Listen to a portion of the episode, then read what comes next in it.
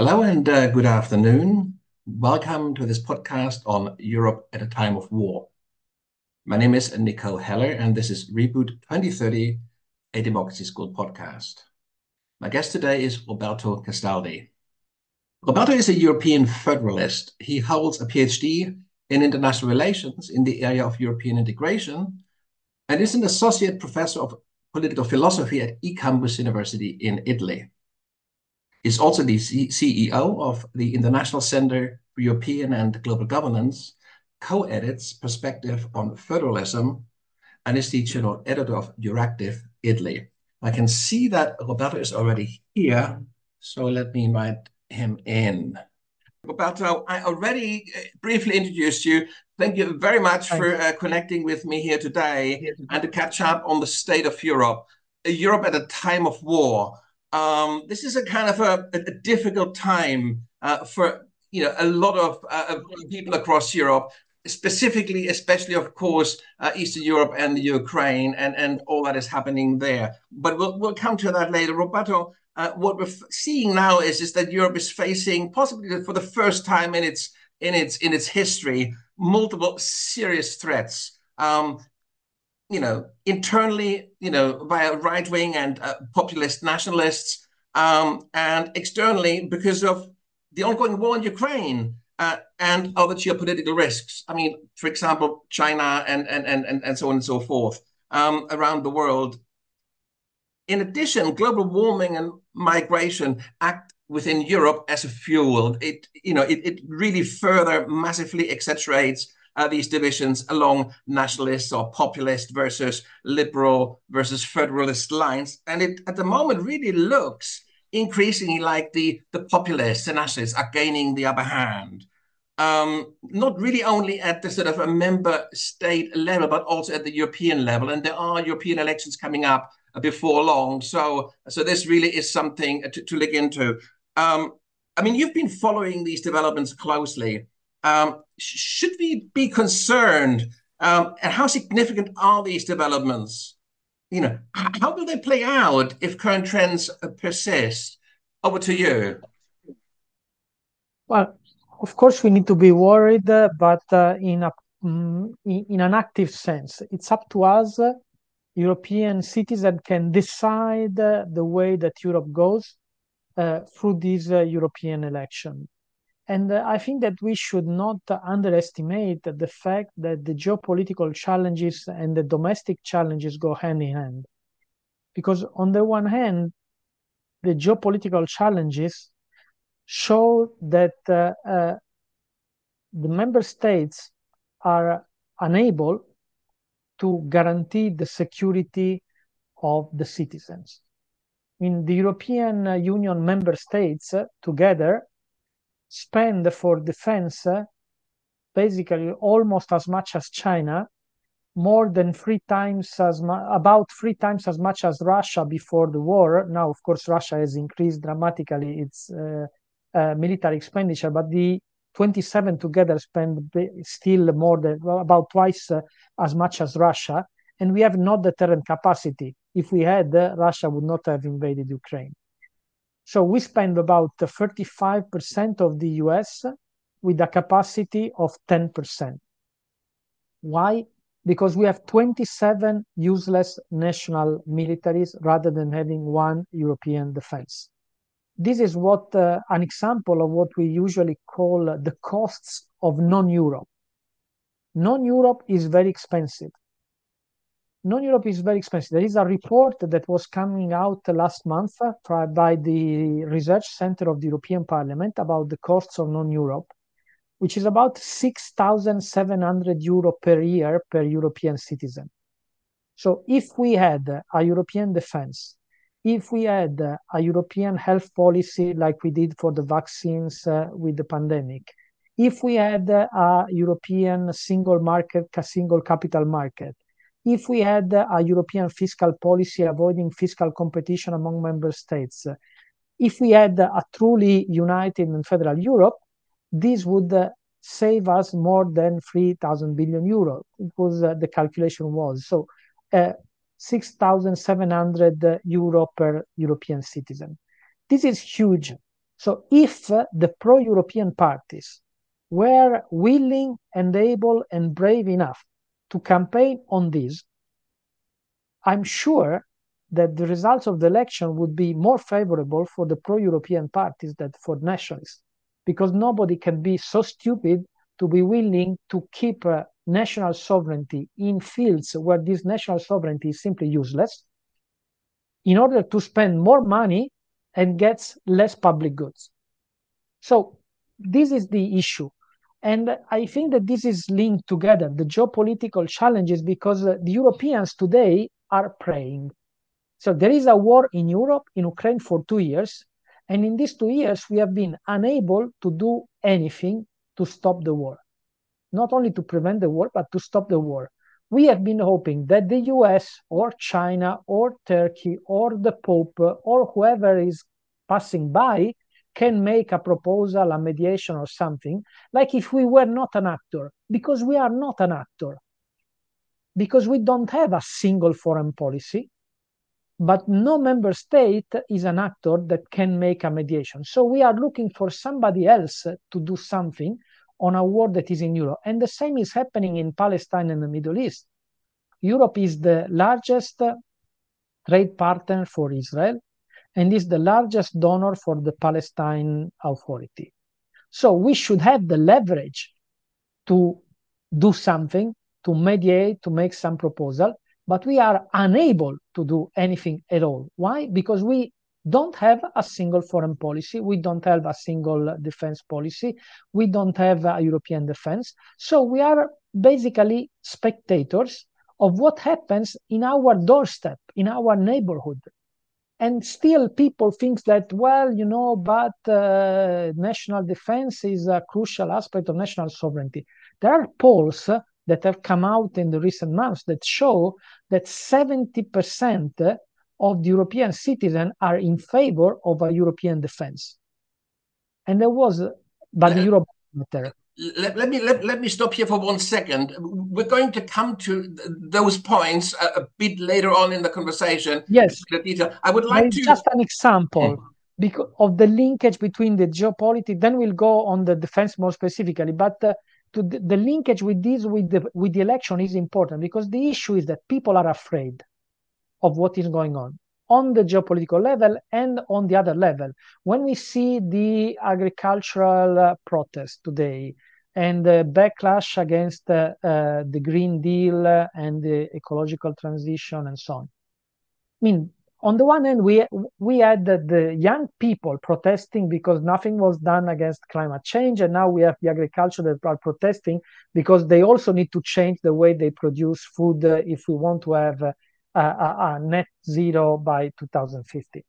So the issue is, if this is approached at national level, what happens? That each national government just goes and asks the union, please protect our farmers because otherwise we lose the elections. Well, if we look at it at European level, the agricultural policy has to fit in what we do within the Green Deal. And of course, you need to accompany this transition with funding. Of course we do. But the issue is that this funding cannot be considered just uh, as a subsidy. I mean, when we do industrial policy, industrial policy is about uh, promoting investment. The same thing is for agricultural policy. If we, thirty percent of the European Union budget is the agricultural policy. I mean, if we spend that much money on agricultural policy, this needs to be incentivating investment for agriculture to become greener. There is nothing wrong with that. So the issue is that if we are able to frame the issue in a European frame, then everything becomes understandable, why we are doing this or uh, something else and how to approach this. And the other element is uh, fear.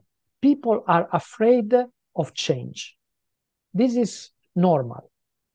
But the issue is that the public policy need to reassure people that this change will not have bad consequences for them, because all changes always has a trade-off. You, there are always some winners and some losers, some good effect and some cost in a transition, even to a better situation. So you need to help people to cover those costs in order to reap the benefits of the transition. And this is how to frame the Green Deal, the industrial policy, and so on. So the, the, the point is that we have a narrative of fear by the nationalists and populists, and we have a narrative of hope, of future designing. So Europe is the level of government where we can design a better society, our future altogether. While the nationalists can only propose us to go back to a national sovereignty that is completely useless in the twenty-first century. And everybody realized that what state alone can solve climate change? Of course, none. Even Europe is small from that perspective. So we have chances, and also we have the linkage between uh, the external aspect and internal aspect in the fact that very often the nationalist parties are linked, uh, financed, and helped uh, by external actors. I mean, the, when uh, there are parties that uh, have a cooperation agreement with Putin's party, like the League in Italy, or who had got uh, financing from uh, Russian banks like uh, Le Pen, uh, Uh, Rassemblement National, and so on, it's clear that there is a linkage between certain uh, uh, nationalist group and uh, some external actors like Russia, or in other countries China or uh, the U S. We shall not forget that uh, Bannon uh, came to Europe trying to create the international of the nationalists, of the populist parties, and so on, to try and erode this bad liberal democracy and the European Union, which shall collapse because uh, it's a potential alternative to the U S on the one hand, and because it's the protector of liberal democracy in the member states, with this conditionality and so on, blocking funding for uh, member states that uh, destroy the rule of law. Now, the European Commission is uh, unblocking one hundred thirty-seven billion euros for Poland, because the new government uh, is dismantling the reform of the judiciary of the previous government that destroyed the uh, judicial independence in Poland. So this shows how big was the effect uh, of the European Union blocking this funding. I mean, one hundred thirty-seven billion euro is huge. If Absolutely. We think that Let me let me just come in here for uh, for a moment. Um, you, you're absolutely right. There's a and, and there's kind of two. In fact, there's more than two. But that you can sort of reduce it to two sort of um, if if you like, uh, narratives. A sort of a narrative that is sort of on the on on the sort of on the liberal centrist federalist side, and a narrative that is on the populist, um, nationalist, and indeed on the fascist side as well. Because obviously those those those. Uh, currents exist too. Now, um, we have these European elections come up, um, and and when you look at the kind of the, the, the, the protests by farmers and so on, you, you you will see that a lot of, you know, like not just farmers, but, you know, a lot of the kind of haulage, you know, the kind of the the, the, the, the truck drivers, the lorries, basically a lot of, if you like, uh, um, stakeholders that really have to go through fundamental change. Uh, yeah, in order to, you know, somehow meet or, or uh, get closer to the kind of uh, uh, climate targets that we've set ourselves, they have aligned themselves, or, you know, the, the far right has aligned itself with uh, those people. And there's a kind of a, um, a, a very, very toxic alliance building up, which is kind of sort of, if you like, a sort of a green, sorry, an anti-green fascist Uh, a kind of alliance, which makes it very, very difficult for, you know, sort of like a sort of green campaigners, uh, green parties around Europe, um, and anybody with a green agenda. You know, you mentioned the sort of the the, the Green Deal that's been totally, uh, uh, you know, uh, destroyed um, at, at the European level. And now, uh, so you have that, and you have the elections coming up now. What we might see in the next six months is a total, like a very, very different Europe, a very different composition of the European Parliament. You know, it is not beyond possibility that the kind of the right-wing forces will dominate a future European Parliament. I mean, we, you know, look at Italy, look at Poland, look at, you know, Hungary, look at Germany. This is very unlikely. Germany is massively on the rise. Look at Sweden, yes. Look at Finland, look Finland. at France, look at Spain. You can go on. I mean, you know, the, the, the far-right parties are really are on the rise.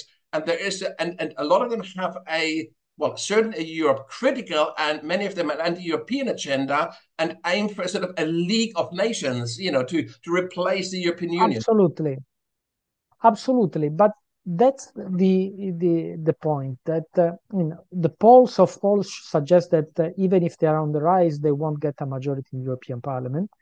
And the other aspect is that the issue is uh, if the pro-European parties will be willing to take those arguments head on, because people want to destroy the European Union, to go back to national sovereignty and so on.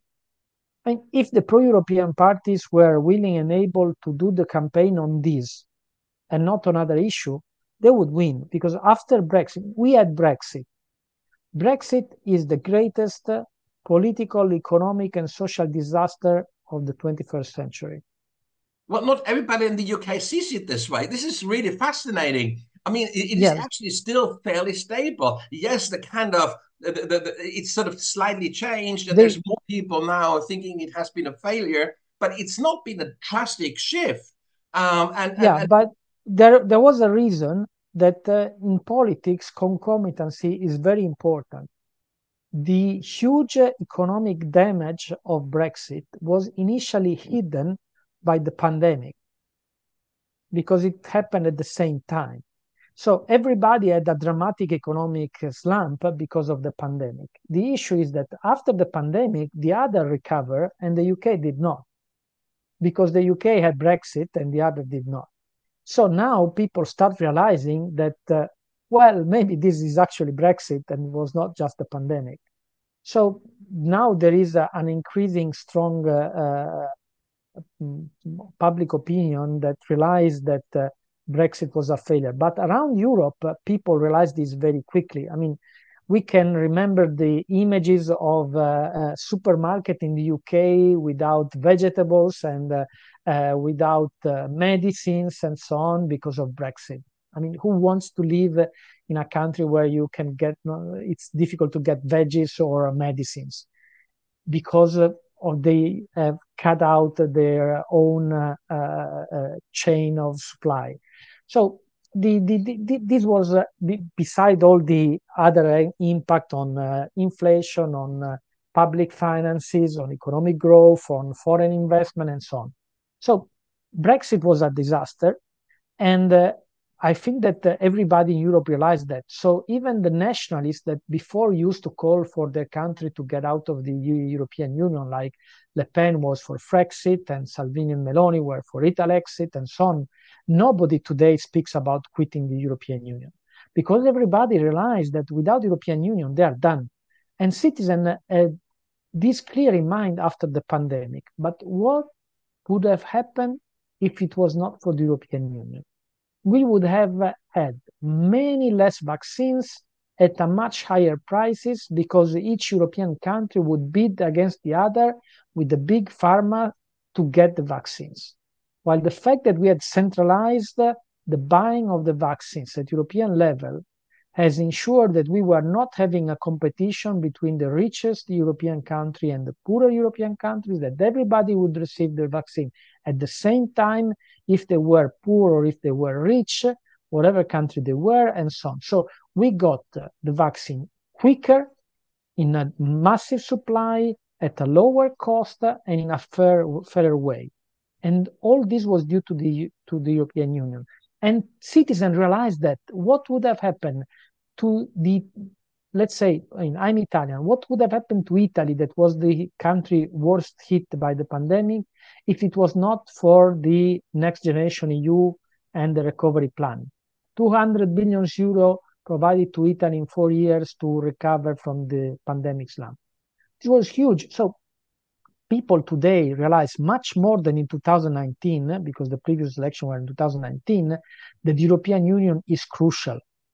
The issue is that all these challenges, all these crises, make people afraid, and they look for comfort, they look for security.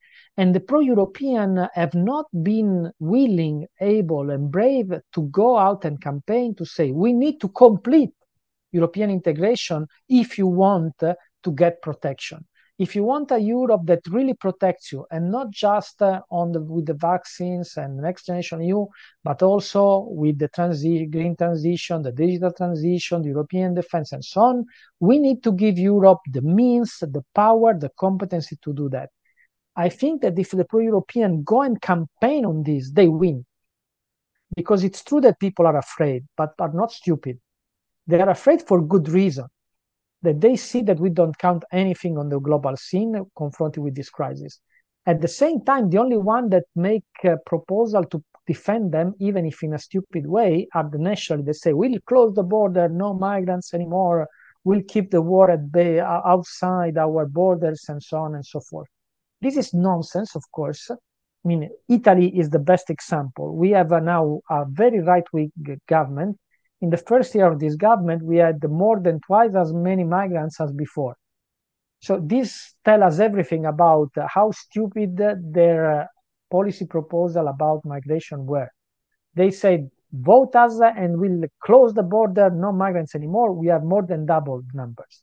Well, it's so interesting. It's interesting about it. Actually, the same. I'm not. I don't know whether to the same extent, but uh, in the U K too, migration went up after Brexit. But that's it's that's an interesting point. But th I think there's a danger in kind of always sort of saying, well, to, to look at this kind of binary alternatives in Europe or no Europe, because I think what is a far more problematic situation is that we're in Europe, but that Europe stops functioning entirely. Um, you know, for a whole host of reasons. If we have a very strong, possibly even a dominant nationalist bloc within the European Parliament, it's going to be very difficult to pass any legislation at a European level. So that's that's one thing. So there is this whole issue about dysfunctionality that will go up and will add to the problems and play into the hands of populists who will even more be able to say, you see, nothing happens, it doesn't work. Um, and they'll be able to undermine and at the same time criticize that it doesn't work. So that's, I think that is one thing that we have to be quite aware of. The, the other thing is, let me just to, to add this, the other thing is is, is that so far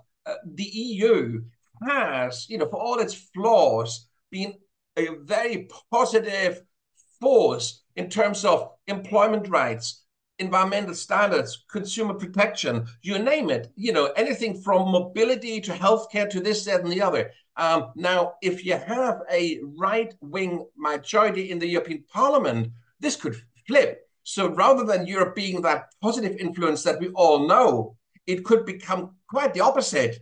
It could drive climate change. It could basically liberate industry so that workers across Europe have less rights. It could force countries that are protecting their workers to stop doing so. Um, so, so there is this potential for Europe to turn in on itself, quite apart from the risk of dysfunctionality. Maybe you can say a little bit about those two and how you see that develop and where you see the risks and challenges.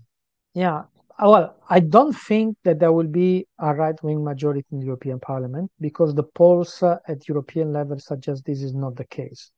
So I think that we will have, again, a majority between uh, the, E P, the E P P, the centre-right, uh, the Liberal, and uh, the of Renew Europe, and the Socialists and Democrats, and possibly the Greens with them.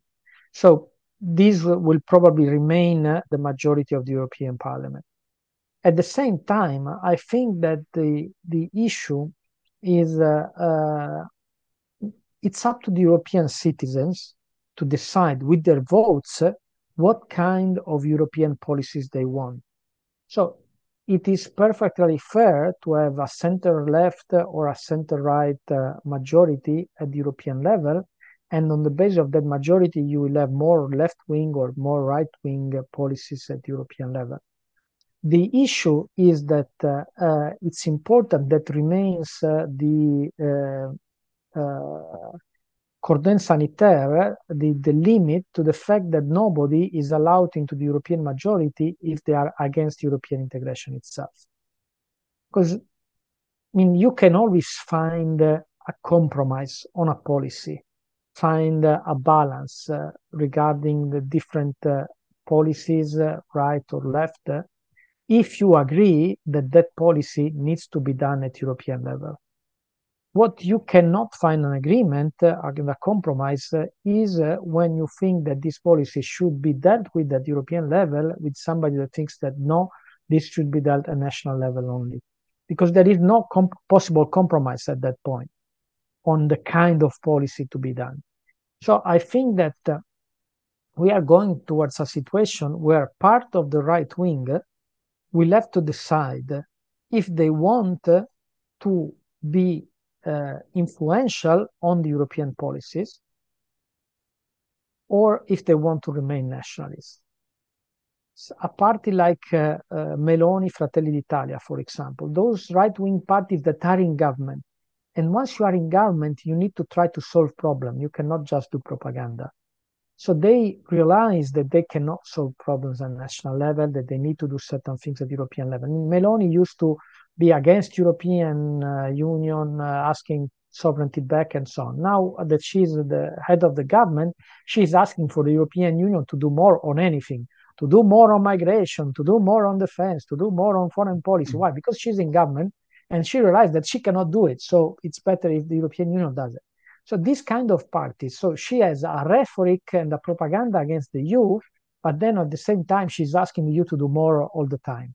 So these parties will have to decide if they leave aside their nationalism, they change their position on Europe, at that point they can join the European majority and will be able to move further to the right, the compromise, the balance of the European policies on any issue. While if they stick to the ideological position that they are for national sovereignty, they don't want European sovereignty on migration, on fiscal policy, on foreign defense policy, they will remain out of the European majority and they will not be able to influence the policies of the European Union. So they have a trade-off there, and I think that this will, what is likely is that we may find a split in the uh, in the right-wing parties during this legislature. So they go together now because it's important to have a European family and to pretend that they will be strong, will become an important group that will be relevant and impactful and so on. But at the end of the day, they will realize that if that group keeps a nationalist position, they won't be able to influence any policy. At that point, some of them may decide that we better We, we, we better serve even our national interest by taking a pro-European stand and influencing European policy than maintaining a nationalist one and being unable to influence European policy. Because they may like it or not, but the most important policy decisions are taken at European level. This is the contradiction of today's world in Europe, that the policies are decided mainly at European level, but the politics The political competition is mainly run at national level. So citizens basically look at what national parties say, but what matters is what they decide actually at European level.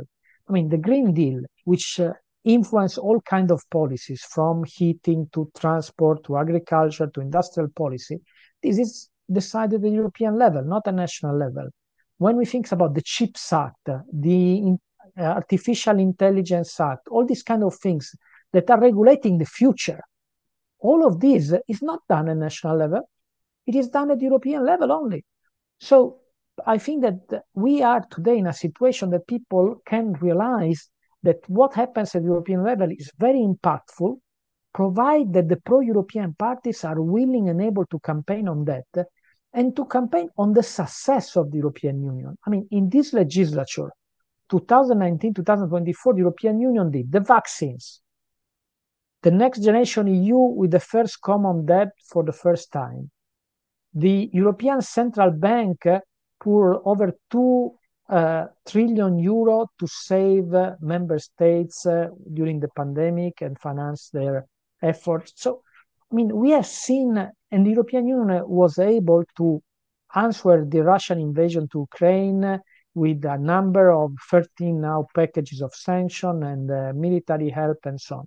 So without the European Union, would we be better off? I think that this legislature proved very well that we would be worse off without the European Union. The issue is if the European parties, the socialists, the liberal, the Christian Democrats, are they gonna fight? Are they gonna campaign for Europe?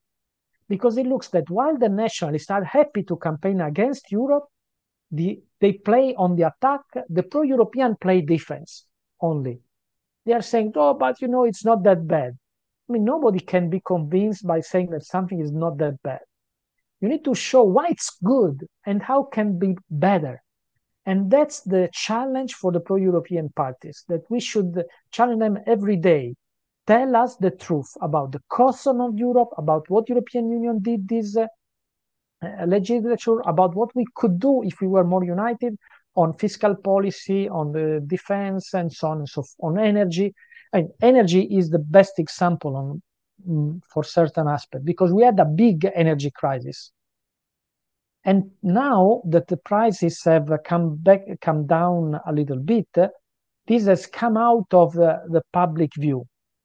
But in Europe, we pay energy two to three times as much as China and the U S, which are our main competitor. Our industry, our economy will not prosper long if we pay energy, which is essential for all production, for all transport and so on, twice to three times as much as China and, and the U S. So we are done. But if we had a single European energy grid, the price would go down thirty-two percent, according to a study of the University College of Dublin. thirty-two percent only if we had the European energy grid, because we would be allowed to exploit wind energy from the north uh, in winter and solar energy from the south uh, in, in, in the summer and so on. And by being able to move the energy throughout Europe where it's produced and so on, we would be able to have more energy at a cheaper price and a reduction overall of thirty-two percent. If we had a European strategic reserve like the U S, if we buy the energy, we are the largest energy importer in the world. I mean, when there was the invasion of Ukraine, we had a terrible spectacle. We could see all the foreign ministers of each European country going to the same African countries uh, to negotiate new deals to import more energy. And these countries were so happy because they could make the price. Because if you don't sign this price today, Italy, okay, tomorrow we'll give it to Spain or to Germany. So they make the price. But they, I mean, when we think about gas, gas doesn't move uh, uh, without the pipeline. I mean, you need to have the pipeline. The pipeline from Africa goes to Europe. So you can send it to Italy or Spain or Germany, but all, only to the European Union, because that pipeline comes here. So if we had sent just the European Commissioner for Energy and saying, look, we'll buy all this energy, but at this price, otherwise we don't buy it, and we would make the price and we will not be forced to pay twice to three times as much as China and the U S. So we could do so many things that benefits the European citizen if we only were united. It's amazing. But the issue is that the political parties are not campaigning on the offensive, showing what we could do if we were united. And we can see it where when we are, because what we did for the vaccines, we could do it for the energy, we could do it for the military, military equipment, and so on and so forth. So we have plenty of uh, areas of policies where by being uh, divided, we continue to spend a huge amount of money for nothing, while we could have much le- less expenditure for much better public goods if we were united. So this is something that everybody can understand very easily. And if, with this report by the European Parliament, it provides ammunition for the pro-European parties if they are willing to use them. I, I think, I think, uh, Roberto, uh, the line of argument you're taking is really uh, viable. It, it's to, as you said, you know, uh, a narrative of hope versus a narrative of fear. And I think this is really, I think in terms of the upcoming European election, that is absolutely key. Um, I, I just, I, I'm, you know, I'm, I'm sort of, well, we'll see whether that works. Uh, because of course, I've, I mean, I, when I look back at the U K, and there was, again, there was a sort of, a, sort of, uh, uh, they actually had it the other way around almost. There was this sort of narrative of hope among Brexiteers, and there was this narrative of fear of the pro-Europeans, all the bad stuff that would happen if you leave the E U. Of course, much of that actually has happened and worse. But, but of course, it was, again, it was fear versus hope, uh, except the other way around uh, in, in the case of Brexit. Now, what, what's interesting is, is the, I mean, I just, when I look at Germany and when I look at the kind of arguments that have been put forward uh, at a local, at a regional and at a national level, um, the technocratic arguments, the kind of economic arguments, the kind of empirical arguments don't really seem to catch fire. Uh, what does catch fire is a different, a sort of a much more identitarian narrative, a, a very different kind of narrative um, that is seems to be much easier for people to relate to, to, to identify with. Now, um, I, I hope that the narrative of hope that you're sort of sketching out here will catch on and will be a sort of will lead in, in the European elections. But, but when I look at, for example, at Poland or at Hungary, it is quite, it's quite, um, it's quite worrying how quickly even a democracy can be um, turned into a quasi-authoritarian system. When you look at the U S, what might happen there if Trump gets reelected, um, and how that might restructure the U S towards an authoritarian system. I wonder, um, would such a thing be, in your view, be possible at a European level? I mean, this is a kind of a thing, uh, you know, if you're right, and if the kind of the far right kind of populists remain a minority, it's all for nothing. You know, we, you know, we're lucky. We're, we're kind of plain sailing. But if that isn't the case, uh, if we're back in nineteen twenty-eight, uh, you know, and not in nineteen twenty-eight Germany, mind you, but in nineteen twenty-eight Europe, you know, where you also had Franco and you had Mussolini and you had Hitler, and and then you had, you know, so it was not just a German thing. And again, now it's not just a German, it's or Italian or whatever, or Polish or Hungarian. It's a pan-European, in fact, a global sort of current that is kind of sweeping across Europe. And if that current has that sort of the, uh, the tailwinds that it seems to have, how dangerous could that be for the European project? Oh, very dangerous, of course. But uh, I would like to take uh, a different comparison. And this comparison is India. India is a strange country uh, in the sense that uh, it was created as a democracy by the Mahatma Gandhi, and it was one of the poorest country of the world. And most of the poorest country of the world, one way or another, had an authoritarian turn. Because when you have millions of people that die by starvation every year, it's very difficult that they will accept uh, that they keep a democratic government in place. But India did. And why did India remain democratic even if it was so poor and with so millions of people starving every year? And the reason was that it was a federal uh, system. Because to change uh, India, uh, to make an authoritarian turn in India, you would need uh, not only to get control of the federal government, but also of the state government, which is very difficult. And I think that from that perspective, the European Union, being uh, still not a fully fledged federal system, but a partially federal system, because it's a multi-level system of government, is uh, our best insurance against authoritarian turn. Because on the one hand, it's when you have uh, an authoritarian party that gets the upper hand at national level, you will see the European Union trying to make resistance. Like uh, you had peace uh, taking away the judicial independence, and you had the European Union blocking one hundred thirty-seven billion euro funding, which probably played a role in having the opposition winning the election uh, last uh, uh, autumn in Poland. So uh, it's difficult. The European Union makes it more difficult to have uh, authoritarian turn into the member states. At the same time, it's difficult to have an authoritarian turn at the European level, because to change the, the rules at the European level, you need the consent of the member states. And the other member states where the, there aren't authoritarian forces in government would not accept to uh, reduce the liberties, the freedom, the rule of law at the European level. Furthermore, it's uh, um, very difficult Uh, for the nationalists to agree on anything. They have a negative agenda. They agree in saying no to this, no, not to that, no to Europe, uh, no to migrants, uh, no to vaccines, uh, no to something else, no to the Green Deal.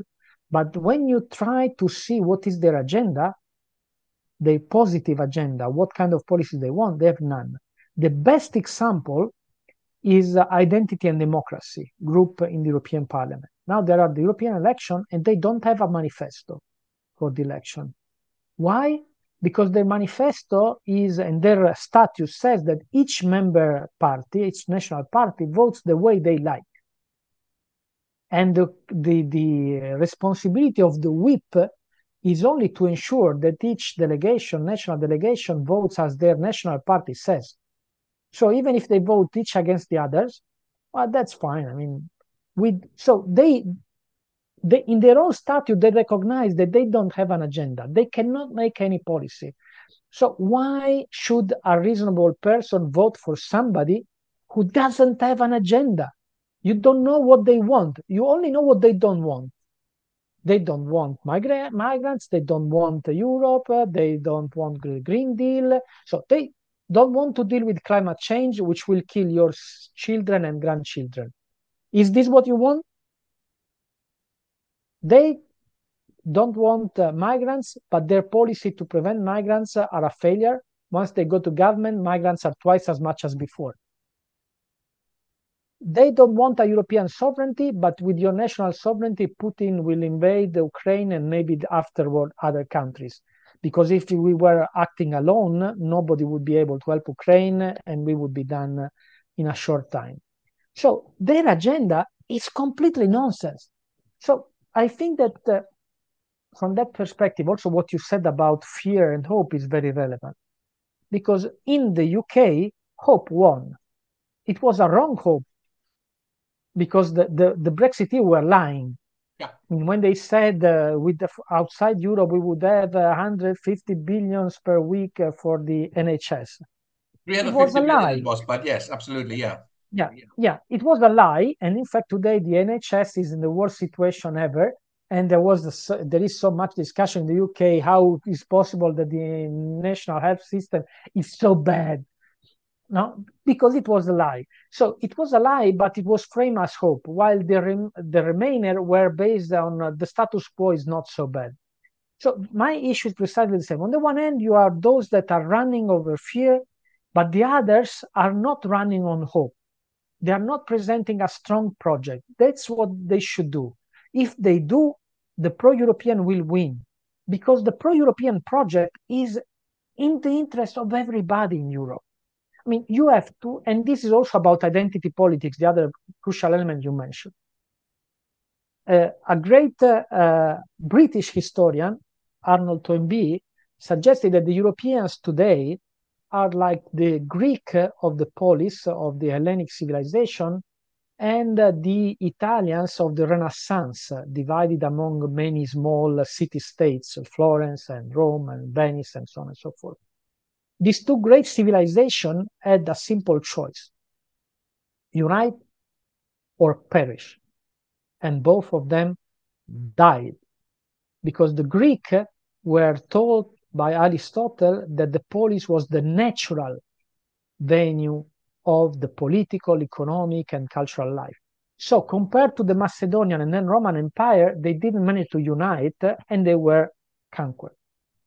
The Italian of the Renaissance, the same thing, compared to the first modern state, France, Spain, elsewhere, they had a simple choice, but they thought that Europe, well, Italy was a geographic expression, just like Metternich said uh, a few centuries afterwards. So they didn't unite, and even if the Hellenic civilization was the top at the time, and the Renaissance civilization was the top in Europe at the time, both of them collapsed because they didn't unite. Today, we are in the same situation. In the global world today, only continent-wide states have the resources to maintain their competitiveness, their security, to invest, to maintain a role. So there is the U S, there is China, there will soon be India. We have to decide if we want to remain an actor in the world or to be the field of the competition for the other actors. So Europe has to decide, do we want to be the pitch or we, do we want to be one of the team that plays uh, in the tournament? I think this is a very good point to kind of move on to my, my last two questions. And you, we actually almost, we started off with that, and I was sort of trying to kind of pull you back a bit, but I want to come back to that.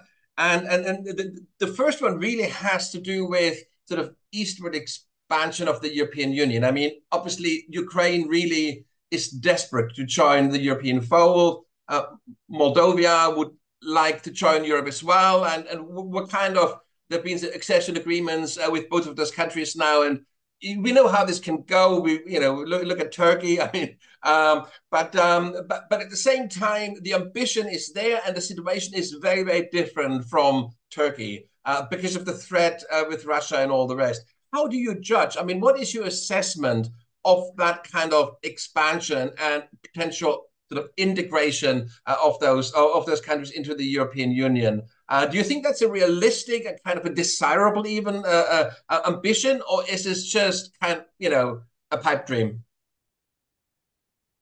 We don't know yet. The truth is that uh, uh, it's very difficult for those countries to join the E U, especially if there is the, the war there and Russian troops on their territories, because this is the case for both of them.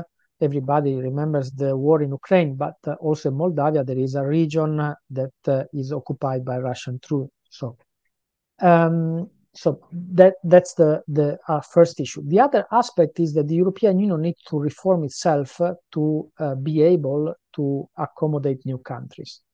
Because we already, the European Union, we can see already that the European Union doesn't work well because of unanimity. We have unanimity on foreign policy, on security policy, on defense policy, on fiscal policy, on the budget, on sanctions, on all these most important things we decide by unanimity. We don't manage to get unanimity with twenty-seven, and very often we don't get it because countries uh, are using their veto just to get uh, some compensation on completely different dossier that doesn't have anything to do with it. So unanimity doesn't work. We need to get rid of unanimity before we let anybody in. So we need to reform the treaties. And uh, the European Parliament made a proposal to reform the treaties. Last November was approved by the plenary. And now the European Council is supposed legally to decide if to uh, examine those proposals by calling a European Convention to reform the, the treaties. So uh, that, that's the big, uh, uh, the big issue. And uh, of course, uh, let's make a, a mind game, a mind experiment. Let's think for a second that today Ukraine was a member state of the European Union with the current rules. Now, Ukraine, for good reason, I mean, in, let's say the war is finished. We don't know how, it doesn't matter. But the war is finished in Ukraine. Ukraine is a member of the European Union, which is uh, with the existing rules. Now, basically, any Ukrainian would have had uh, somebody in his or her family killed or wounded or uh, something else because of the war. This mean anybody in his or her family will have a killed or wounded or something uh, or uh, having fled, exiled, whatever from, from Ukraine. So in that country, to get any form of cooperation with Russia would be unacceptable. I mean, for good reason. At the same time, for Europe as a whole, Russia is our neighbor. If the war is finished, we'll need to find some form of security organization in Europe. We cannot just have an enemy at our doorstep without having creating any cooperation agreement, any security agreement, anything at all. So Europe would have the need to establish some form of relationship with Russia, and Ukraine would put a veto on anything in order to have its way on the only things that matters, that is not to have any form of cooperation with Russia. Because any Ukrainian government that accepts to have any form of cooperation with Russia will lose the election. So this is a mind experiment, but it's very easy. I mean, everybody can understand what unanimity would do if we were to enlarge now. It would completely paralyze the European Union. So, is enlargement to Ukraine and Moldova desirable? Of course it is, in the sense that if those countries want to join the European Union and are democracies, why shouldn't they be allowed to join the European Union? At the same time, the European Union needs to be prepared for the enlargement by getting rid of unanimity in the whole decision-making system. Can because me, otherwise just... the enlargement risks to be just the, the, the start of the destroy of the union. Can I just, can I just uh, at this point go back once more very briefly to an earlier point in our discussion, which I thought was a really interesting one. And you sort of said our best defense against a sort of a, a shift into authoritarianism is the fragmentation and the, you know, the the, the kind of the, the fact that the E U isn't yet a fully integrated federation. Um, Now, unanimity would actually bring us a significant step closer to that. Um, no, no. You know, I give you just to make this point. I mean, I um, for many years I've been on and off been active in the kind of the, the kind of the refugee or no borders movement and so on and so forth. And the the, the Geneva, Geneva Convention uh, on on on on refugee, uh, refugee convention uh, is is is very imperfect because it's a very narrowly drafted Convention to protect refugees, and the definition of refugees is very narrow. For example, it excludes any form of, you know, you know, climate-induced migration, and so on and so forth. Uh, so there's been a, a, a sort of a, a lively debate whether, you know, whether the kind of the Refugee Convention from nineteen fifty-one needs reforming. And but there is a consensus that if you would open this convention up now, it would actually get watered down. It would be worse than what we had before because of the way people feel about refugees and migration at the moment. So everybody's saying, well, don't touch it. Um, now, I wonder, you know, just, you know, with the European Union, given the kind of, you know, the forces at play at the moment, isn't there a similar argument one could make and say, don't touch it? If we integrate any further, we're just basically handing power to the nationalists and to the, you know, the kind of authoritarian. Well, I, I think that people don't trust democracy enough. In the European citizens had the chance to express themselves with the Conference on the Future of Europe. And the proposal they made out of the Conference on the Future of Europe was to strengthen the European Union, to give it more powers, more competency, to streamline the decision-making, to get rid of unanimity. So I think that uh, if there was a reform and was uh, um, the, the issue of the reform is how you ratify it. If you make a good reform and then uh, you want national ratification, you are creating incentive to kill it. Because if you ratify, nothing changes.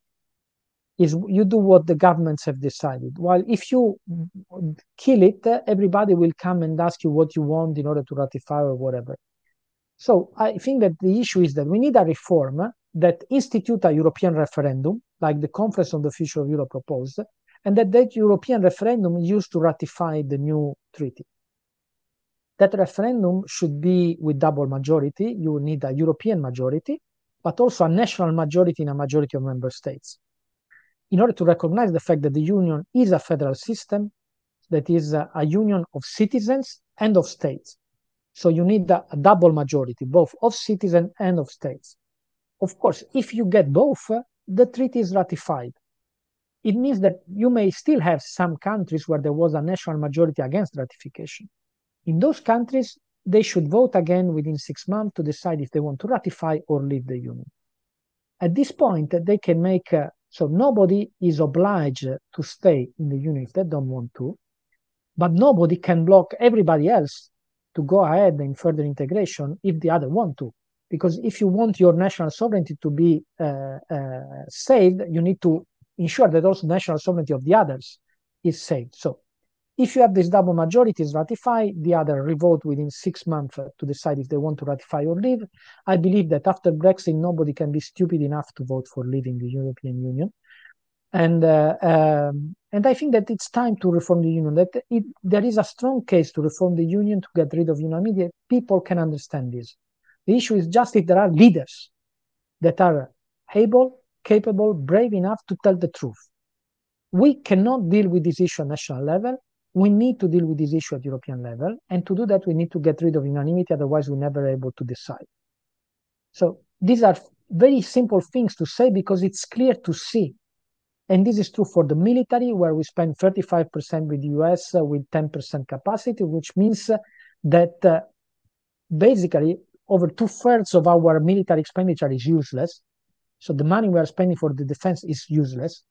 Two-thirds of it. This is huge.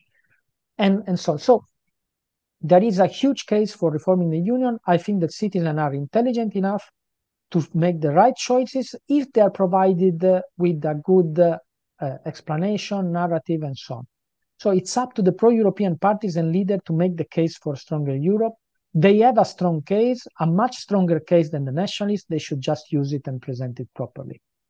I, I think that's. Uh, I'm, I'm. I'm very glad to hear this, because it is a sort of a defense of democracy, you know. You know, and, and, and there is a sort of a knee-jerk reaction that you might see, where people sort of say, "Well, you know, like at the time when democracy is under threat, don't make it even more democratic, because it makes it also more majoritarian, which may just kind of give more power to populists." But you know, but of course, you're countering that. You're saying, "Well, let's trust the common sense of people," and you know, you know, like that. So I, I think it's a finely balanced argument. But I totally, I actually, on the final analysis, I think you're absolutely right, and I, I would kind of go for the same thing. It's just, it's, it's one of these things, you know. So when people sort of think, "Well, should we? Is this the right point to do away with uh, unanimity?" You know, where a single sane country could stop a majority, could stop a majority of fascist countries from going over the edge. You know, you know, and, and we're sort of saying, well, okay, let's let's play this, let's trust it, let's just hope that that majority never materializes. So, so yeah, no, absolutely. But no, going on to the last, you want to come in here? No, I don't know. I'm wait for a question. Uh, okay, so going on to the last, uh, the, the the the last uh, question here, which has to do with, and we have started off there, and you have said a lot of interesting stuff there already. The European defense issue.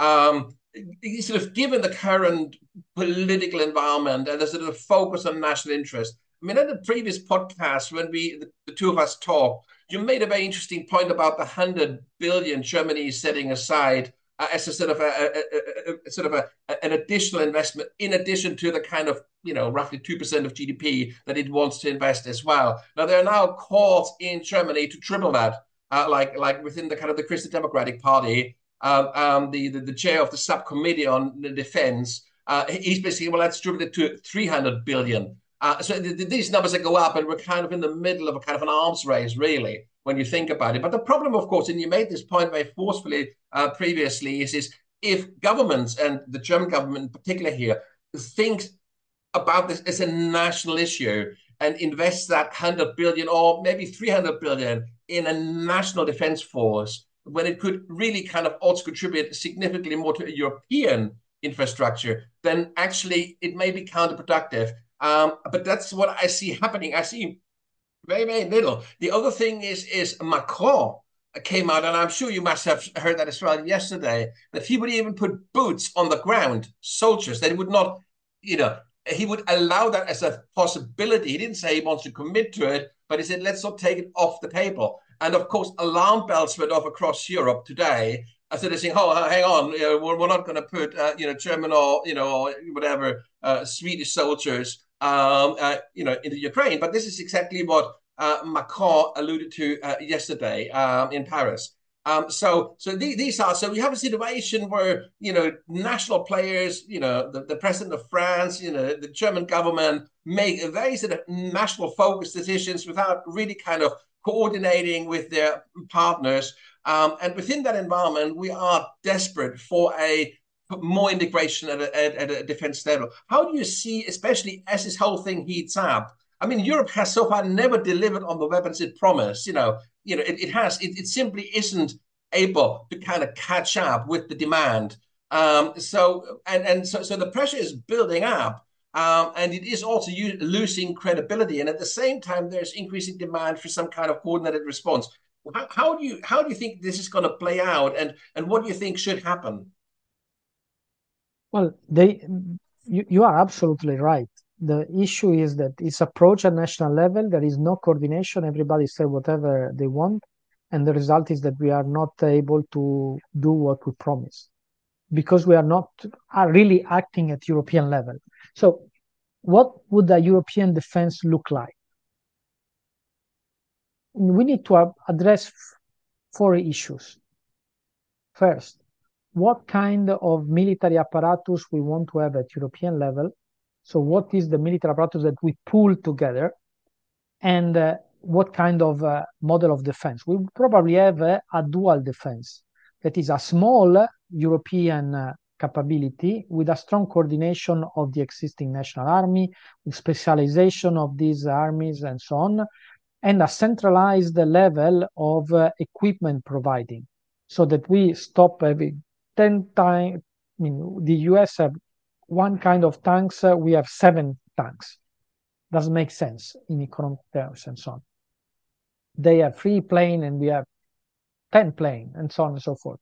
So this is the reason why we, our expenditure is so ineffective and uh, unproductive.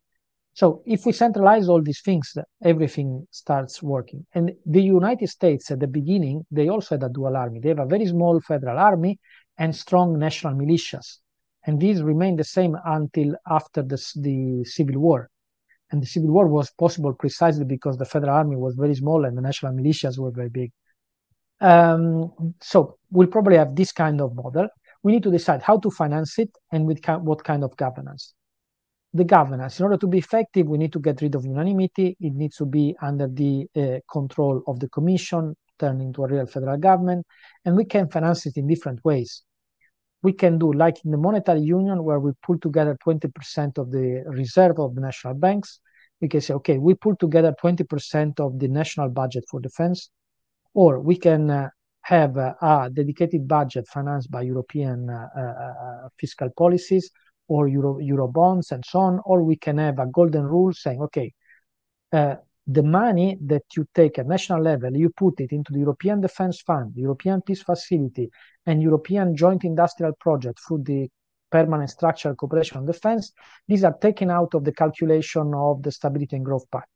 So this way you are creating an incentive for the member states not to invest on the national defence, but on the European defence. So, or you can have a mixture of all the three. So the, the, there can be different ways to do it. The problem is the political will to do it. And ultimately, the issue is you cannot have a European defense if you don't have a European foreign policy. Because the, the army, the defense is an instrument of a foreign policy. And to have a foreign policy means that you are represented as such in the main international organization and international arena and so on. So just like the monetary union essentially was the Europeanization of the Deutschmark, the Foreign and Defense Union ultimately are the Europeanization of the French seat at the U N and the French force de frappe.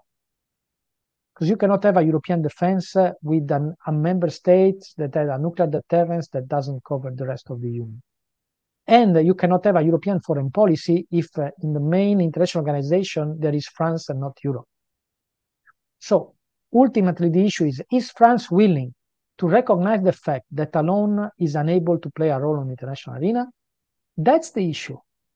That's the, in the, the point is, Macron, I mean, when Macron said we are, maybe should not take off the table that we want to put boots uh, in Ukraine. Okay, but is France the country that has been helping Ukraine more with military equipment? No. And when the, it was asked why you are not giving more, I mean, Denmark is giving more than France, and they say because we cannot uh, take away our stocks and so on and so forth. So that's the answer. I mean, we have to go for this. I mean, I, sometimes I'm afraid, I, I really cannot understand, after two years of war in Ukraine, what else should happen before we start creating a European defense. I mean, we had Trump saying that he would not defend NATO countries from Russia if they are not uh, putting two percent of their G D P on, uh, on defense. So what are we waiting to create a European defense? We are like uh, uh, um, the, those animals that when there is a, a, a, some uh, uh, threat, they put their head under the sand. And that, that's nonsense. We need to get real. We have the capacity to deal with the issue. Draghi said this very clearly at the uh, ECOFIN, the meeting of the economic and financial minister. We need five hundred billion euros of investment every year for the digital transition, the environmental transition, and defense. No member state has the fiscal uh, way to do that. We need to do it at the European level altogether, creating the European single uh, capital market in order to use also private uh, uh, saving to channel this to proper investment in Europe. Because today we have more than two hundred billion euros of European saving that go into the U S every year. So we would have the, the, the financial capacity, but we are not exploiting it because we don't have the single capital market. We don't have a European safe asset like Eurobonds and so on and so forth. So we have the capacity. One of the things that gets me very angry is that when we discuss things, Europeans always feel that they are poor, unable to do anything, and uh, hoping that somebody else will take care of things. We are one of the richest areas of the world, in the richest civilization in world history. There was nobody in the history of mankind that had the kind of wealth that we have. In the amount of things each person in Europe possesses, cars, mobile phone, uh, everything, is amazing. There was nobody in the history of mankind that had the kind of wealth we have. The issue is how we decide to use it. It's not that we are, don't have the resources to do things. We have all the resources we want, provided we decide to use them properly. And if we, I mean, when Putin thinks that we are a decadent society because we spend more for enjoying ourselves, uh, drinking, uh, smoking, drugs, uh, enjoyments, than what we use for investment, education, uh, and research, I mean, he has a point, unfortunately. But it's up to us. I mean, our grandparents after the war were very poor and saved a lot in order to give their children a better chance. So they saved a lot and invest a lot to create a better country for their children. We are very rich and we spend everything we have. Now, it's up to us. So there is room for Europeans to solve their problems. There is chance, provided they act together. Alone, we are small, but united, we are strong. And I would like to close with a, a famous sentence that is often used against Europe, but it should be actually be used in favor of Europe. When people say that Europe is an economic giant, a, a political dwarf, and a military worm. So this shows that Europe is strong and member states are weak. Because where we have full sovereignty on the economics, Europe is a giant. Where we have kept national sovereignty on foreign and defense policy, we are dwarf or worm. So when this is used against Europe, this should be used against the member states. Because when we pull sovereignty at European level, on those uh, policy areas, we are giant. We are the largest trading partner for everybody. We are the largest trading bloc in the world, the largest market, and so on. Where we keep national sovereignty, we are dwarf and worm. So this shows that national sovereignty is the enemy, because the truth is that uh, we have this uh, wrong view of sovereignty. Sovereignty is not national. Sovereignty is of the people. And the people's sovereignty should, can be exercised at different level of government, at city level, at regional level, at national level, and at European level.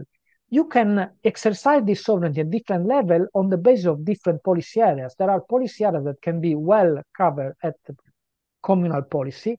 I mean, when you are doing differentiated uh, uh, rubbish, uh, you know, recycling and so on, this can be done at the local level better than European level to decide which days you are going in each area of the city.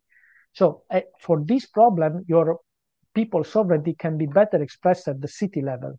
But for foreign and security policy in the global world, it doesn't make any sense to have it at national level because it condemns us to be nothing at all on the international arena. We need to move that to the European level. So this is not to say that national level is always useless. There still are a lot of policy areas that can be dealt with the national level. We have different culture, different languages, which means that the educational system, cultural thing, these all should be dealt with at national level, not at European level. But there are certain policy areas where the only possible level where this sovereignty can be exercised effectively is the European one. And we should pull sovereignty on those policy areas because otherwise we are done. Excellent. Uh, uh, Roberto, this was, this was a very powerful sort of closing statement here. Um, and um, I'm very grateful for you to, to be uh, my guest again today. We've slightly overrun, but then we had difficulties in the beginning, so I'm glad we kind of got the full hour. Uh, Roberto, thank you ever so much. It's always really, really interesting talking to you. And of course, Europe, and I, you know, everybody can sense that it's very close to your heart. Um, so it's it's really, really nice. And, and I, every time we talk, I learn an awful lot. So it's almost like my private little um, university here. So, uh, Roberto, thank you ever so much. It's been a great pleasure to have you. And let's stay in touch and, you know, catch up at some point in the future. Thank you. Thank Bye. you very much. Have a good day. Bye-bye.